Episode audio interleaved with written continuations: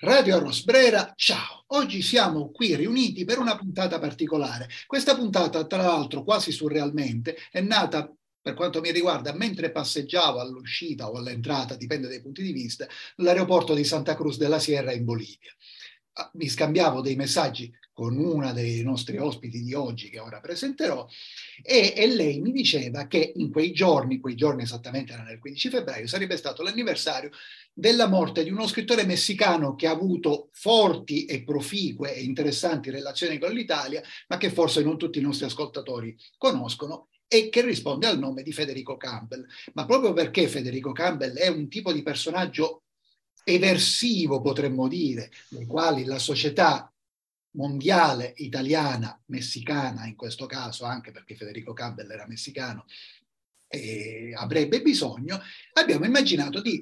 di, comporre questa puntata. I nostri ospiti di oggi sono appunto Alejandro Ortiz, che è una giornalista messicana che vive da anni in Italia, che, vive, eh, che scrive per la Cornada, che si occupa di arte, di arte contemporanea, eccetera, eccetera, e Alessandro Secomandi, che una fortunata coincidenza ha voluto che mentre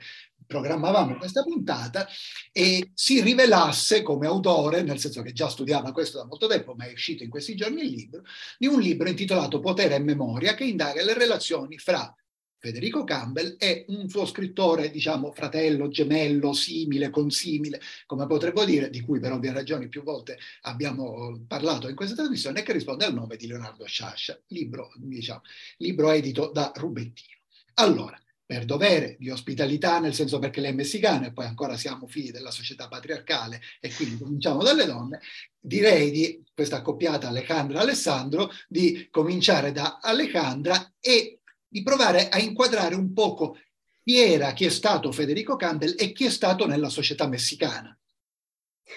Sì, eh, diciamo che forse è bene che, che, inizio io nel senso di per riuscire a dare un contesto su questo scrittore e come poi arriva in Italia a, a incontrare Sciascia.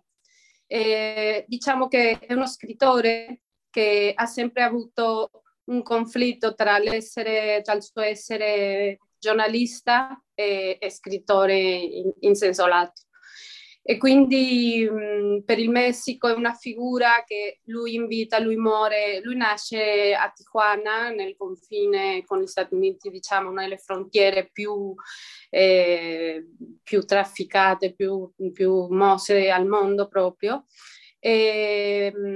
e, con la, nella, nella, frontiera con gli Stati Uniti, nasce nel 41 e poi muore il 15 febbraio, proprio nove anni fa, il 15 febbraio del 2014, e muore de, dell'influenza A1H1. E, e quindi questo diciamo che fino, fino a quel momento cioè, è, è, ha una rilevanza impor- molto importante eh, come, come, scrittore, però non, non era eh, riconosciuto magari come, come, doveva, in parte per lui stesso, perché lui eh, non gli piaceva per niente, mh, faceva di tutto per, per non dar, farsi proprio pubblicità o così, mh, voleva mantenersi sempre un po' eh, sottotono in qualche modo. E, e, quindi dicono che adesso che, che lui è morto, finalmente sta, si sta mm, facendo conoscere a un più ampio pubblico. E, um, lui viene, nasce appunto nel 41 e viene da, da una famiglia eh, abbastanza povera, povera diciamo di, del nord del Messico, dello stato del Sonora, e, ehm, il, il, padre era un telegrafista eh, umile, eh, di origine nordamericana, di lì il nome, il cognome Campbell. Eh, e anche la madre che sempre era una, un insegnante di primaria, di, di, di elementare, no? E, ehm, quindi la famiglia emigra poco prima che lui nascesse nel 38 e lui inizia eh, e lui cresce la sua infanzia lì però dice che a un certo punto sentiva eh, una, gran, una, specie di violenza in casa perché il padre tra l'altro era alcolizzato e quindi una, tra, tra, i genitori c'era, c'erano problemi e anche nelle, città, nelle, nelle strade di, della stessa Tijuana. Quindi decide di andare a, a Hermosillo a, a fare le superiori, che c'era una specie di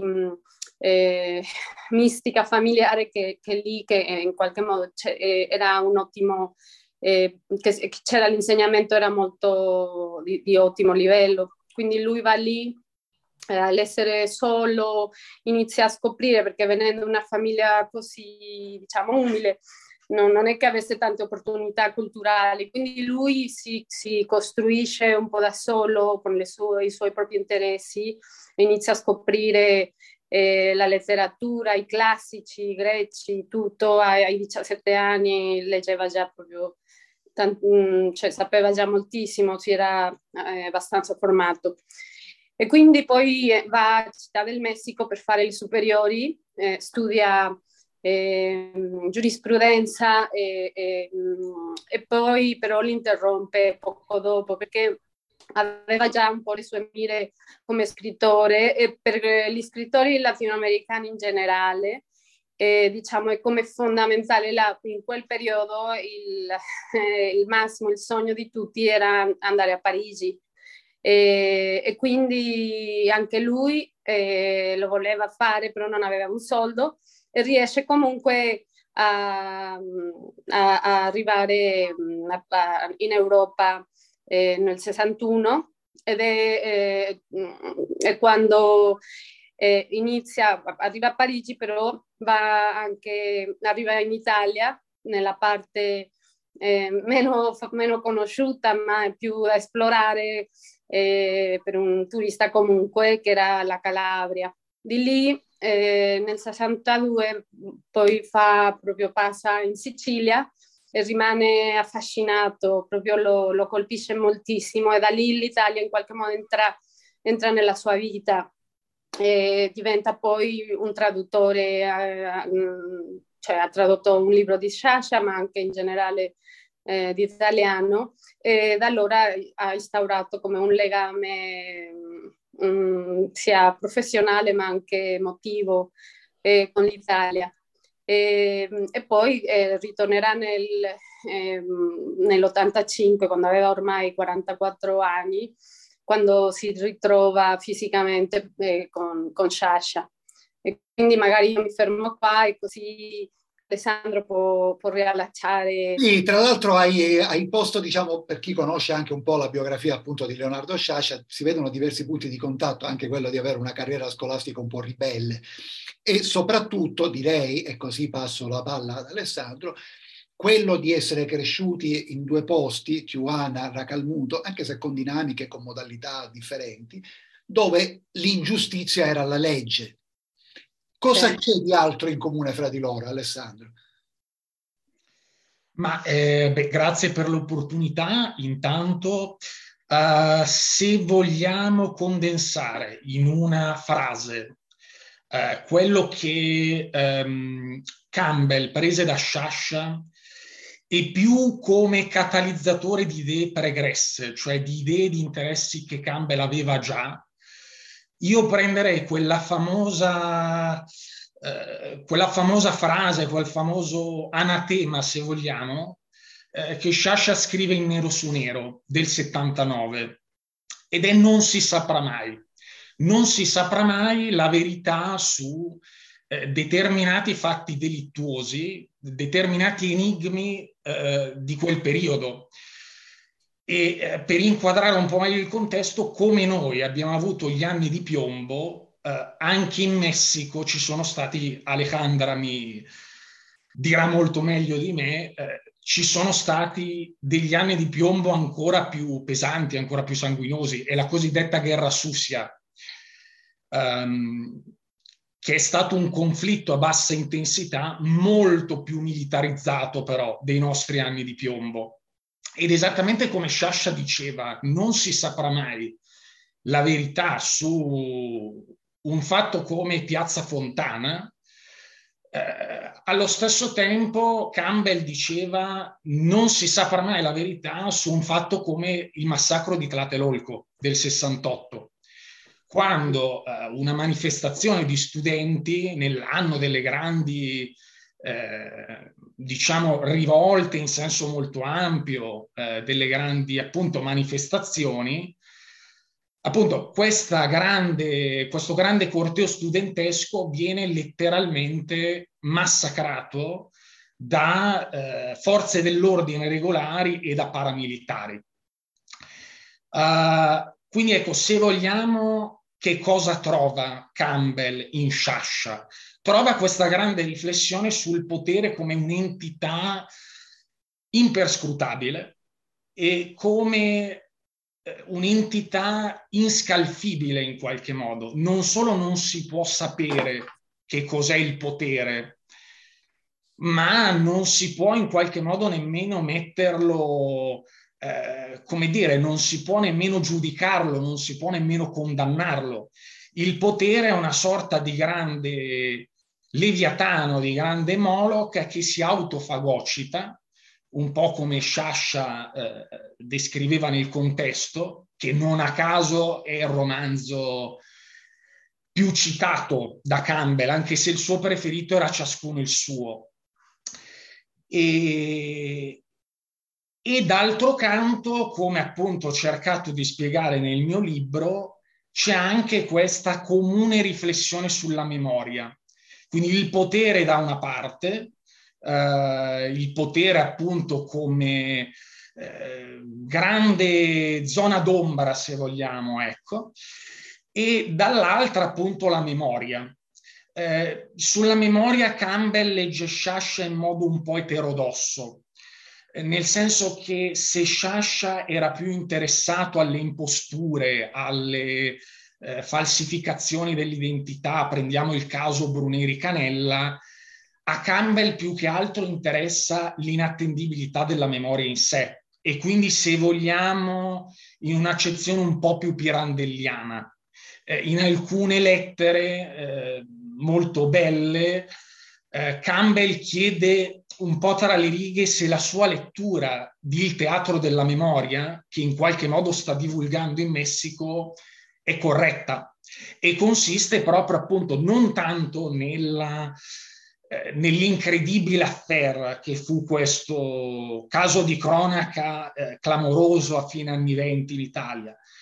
ma su come in un certo senso qualsiasi ricordo sia una finzione. Ecco, e quindi appunto... Eh,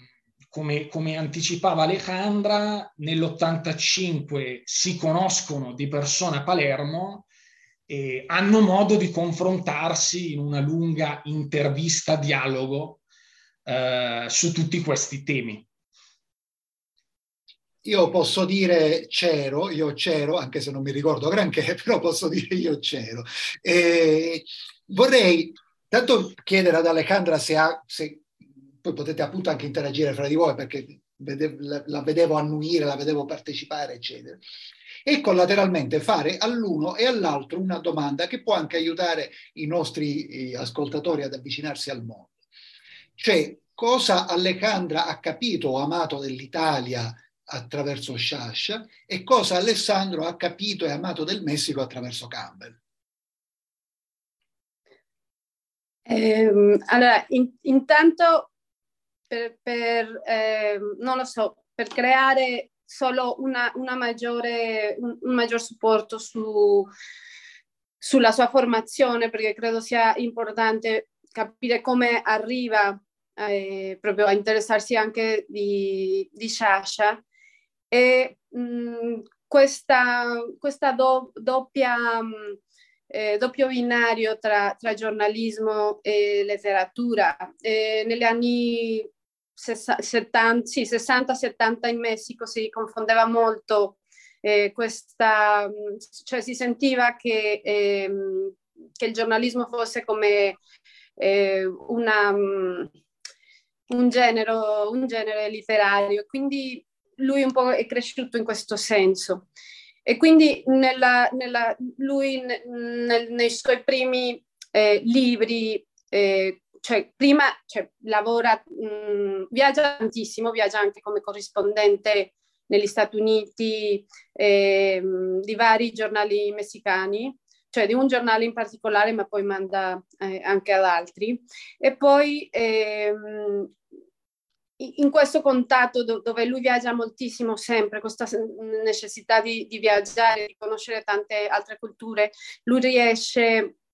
eh, fa i suoi primi libri, il primo in Barcellona nel 69 su, su tutte eh, interviste a, a, vari letterati. E quindi io credo che arriva a, a interessarsi per, per Sciascia nel momento in cui trova in, in, in, in lui come questa formula che lui vorre, voleva, stava cercando, questo compromesso tra la letteratura e, la, e, e, e i documenti e il, il, giornalismo. E quindi è di qualcosa che lui sta vivendo in Messico anche, perché in Messico è una repressione a base, cioè non, non è così aperta o come in un terrorismo, cioè a parte il 68, però eh, eh, diciamo è, è, più che altro un regime repressivo dove non c'è una libertà di stampa. E quindi eh, una, un fatto importantissimo per lui è stato quando è entrato a formare parte, cioè quando si è integrato a, alla, al settimanale Processo, che sarebbe una specie di, di l'espresso di qua, si chiama Processo, eh, che, sta, che era, l'ha fondato Julio Scherer perché eh, il presidente Echeverria lo ha, lo ha, fatto dimettersi come direttore del, massi, del mm, più importante giornale che era l'Excelsior in quel momento, dove la, lavorava anche eh, Campbell. E quindi lì per lui è stata un'esperienza proprio di missione, una specie di missione di, di, di, dire la verità. Quindi anche in questo penso che ci sia una, un punto di confronto e di ammirazione incredibile. Era, mm, cioè, l'incontro con Sciascia per lui era come aver ritrovato il suo padre, come lui dice, il suo padre letterario. E quindi mm, niente, questo, penso che, che, in questo senso sia, sia sì, un, un punto di incontro tra i due. Alessandro. Provo a ricollegarmi un po' a, diciamo, a tutti questi spunti. Eh, dice benissimo Alejandra, eh, questa commissione di eh, inchiesta, scrittura di inchiesta e di narrativa, eh, lui l'ha prese come, eh, Campbell, dico, l'ha prese come modello. Um, e invece questo clima repressivo contro la stampa eh, di cui ci ha parlato Alejandra lo ritroviamo perfettamente nel primo romanzo di Campbell, che è Pretexta. Pretexta parla esattamente di un uh, giornalista fallito che sotto banco viene incaricato dal governo di realizzare un, di, un livello diffamatorio contro un altro giornalista molto più affermato, molto più contestatario anche, che è un po' esattamente Scherer. Um, e un po' come Scherer è un personaggio osteggiato dal potere, è un personaggio eh, boicottato, costretto a eh, dimettersi dal quotidiano in cui lavora. Ed esattamente come Scherer è un personaggio che viene diffamato attraverso dei libelli che provenivano in modo più o meno implicito o esplicito da ambienti governativi. Cioè nel Messico di quegli anni un modo per eh, stroncare eh, la stampa anche molto blandamente d'opposizione era mandare questi pamphlet eh, in cui si descrivevano i bersagli di turno come deviati, come opportunisti, come agenti del comunismo eh, più o meno mascherati. E Scherer eh, subisce lo stesso, nella realtà Scherer subisce lo stesso destino, esattamente come nella finzione di pretexta qualche anno dopo Campbell immagina appunto questo eh, personaggio bersagliato dagli stessi più o meno livelli. E, ehm, e quindi sì, certamente questa um, confluenza, se vogliamo, di scrittura di verità e scrittura di immaginazione è molto forte in Campbell ed è molto, eh, come dire, è uno spunto molto forte che eh, lui prende da, da Sciascia. Sciascia che tra l'altro conosce in modo un po' curioso attraverso cadaveri eccellenti, ovvero l'adattamento cinematografico del contesto. E quindi anche qui emerge proprio come eh, questo tema del potere, del, appunto come diceva Alejandra, del, eh, dell'invincibilità del potere, perché qualsiasi tentativo di opposizione eh, in, in, Italia in quegli anni, ma ancora più in Messico, mi, mi viene da dire, negli stessi anni, veniva assolutamente boicottato nel migliore, nella migliore delle ipotesi e eh, castrato in molti altri casi. Um, poi per rispondere un po' velocemente all'altra tua domanda, Fabrizio, che cosa trovo di interessante del Messico, eh, di affascinante attraverso Campbell? Beh, c'è tutta questa lettura appunto della realtà, della cronaca, dei, del contesto, mi viene da dire, del Messico degli anni 70, 80, ma anche 90, mm-hmm. che Campbell ricostruisce con una verve polemica eh, che ha davvero molto di sciascia di nuovo, eh, molto dello sciascia, ad esempio, di nuovo di nero su nero e quindi questa grande battaglia personale in modo anche molto acceso contro il Partito Rivoluzionario Istituzionale, che di nuovo Alejandra mi, mi correggerà se sbaglio, è stato come una sorta di democrazia cristiana nel Messico molto più potente,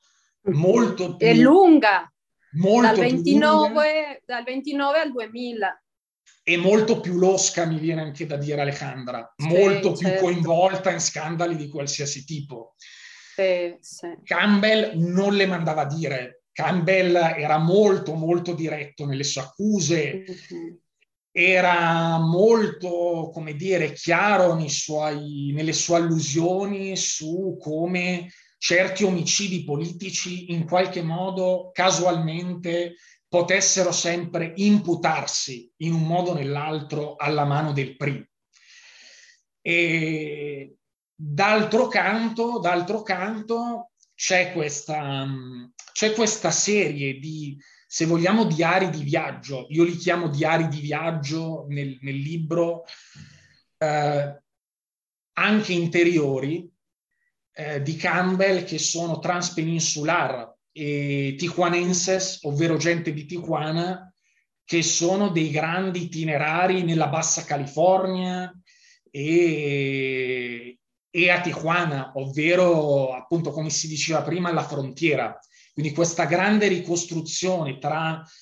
ehm, la realtà e l'onirico, se vogliamo, tra il realismo e di nuovo la ricreazione eh, la ricreazione nell'immaginario di questi contesti così lontani da noi, quindi il deserto della Bassa California, ad esempio, eh, ma anche quella megalopoli, se vogliamo, molto problematica che è Tijuana. Senti, Alessandro ha usato a un certo punto un'espressione che mi sembrava molto interessante, che vorrei riprendere, ed è quella di verve polemica. Chiederei stavolta due cose un po' diverse. Allora, ad Alessandro, comincerei da Alessandro, perché secondo lui, tra l'altro lui è anche un po', intuisco, un po' più giovane di me, perché questa ver polemica a un certo punto in Italia, la ver polemica è molto comune a tutti i paesi latini, da una parte e dall'altra dell'Atlantico, anzi è una caratteristica dei paesi latini. Perché questa ver polemica sembra essere sì, dileguata, sembra essere scomparsa, e invece poi chiederei ad Alejandra se in Messico esiste ancora una vera polemica o anche lì tutto è caduto nel pozzo del politicamente corretto? Beh sì, ehm, difficile rispondere a questa domanda. Eh,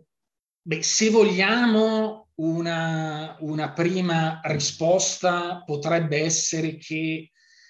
come dire, banalmente nella società di oggi for- per fortuna eh, ovviamente, non ci troviamo più, almeno in Italia, ecco, almeno in Italia, di fronte a una situazione come quella eh, che aveva davanti Sciascia negli anni di piombo, appunto, ovvero una sequela eh, lunghissima di misteri senza fine. Si inizia da Piazza Fontana e si finisce, diciamo, tra il caso Moro e la strage di Bologna. Um, poi ecco, certamente, e questo ad esempio lo denunciava secondo me molto bene un altro autore siciliano, amico di Sciascia, di cui mi sono occupato, cioè Consolo. Um, in un certo senso la critica eh, è venuta a mancare, è venuta a mancare ed eppure in qualche modo sono discorsi che già ai tempi si facevano, già ai tempi degli anni di piombo, l'intellettuale organico, meno organico mi viene da, mi viene da pensare, l'intellettuale come megafono del partito, fosse d'opposizione o fosse di maggioranza. E quindi sì, forse sono cambiati i tempi, mi viene da dire, forse sono cambiati anche i bersagli in un certo senso della, di, delle, delle, possibili eh, verva polemiche.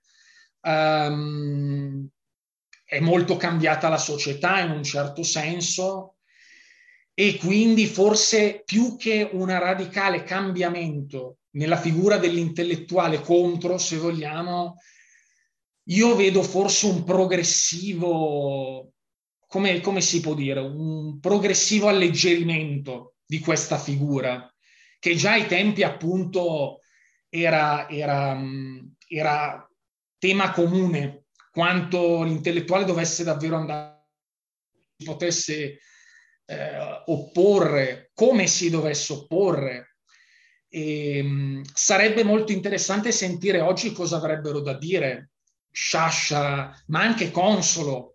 eh, che erano tutte e due molto attenti alle questioni civili, alle questioni eh, etiche in senso molto ampio e quindi anche politiche. Io direi un pericoloso e dannoso alleggerimento. Cosa avrebbero sì. da... Il problema non è tanto, posso dire, so cosa avrebbero da dire, forse se il sistema glielo farebbe dire. Infatti il sistema non aiuta neanche più l'emersione di, di personaggi di questo tipo. In Messico cosa accade, Alejandro? È che il panorama politico è cambiato moltissimo appunto dal 2000, quando per la prima volta eh, perde i poteri il PRI, però diciamo che il sostituto era il PAN, eh, è stato il PAN,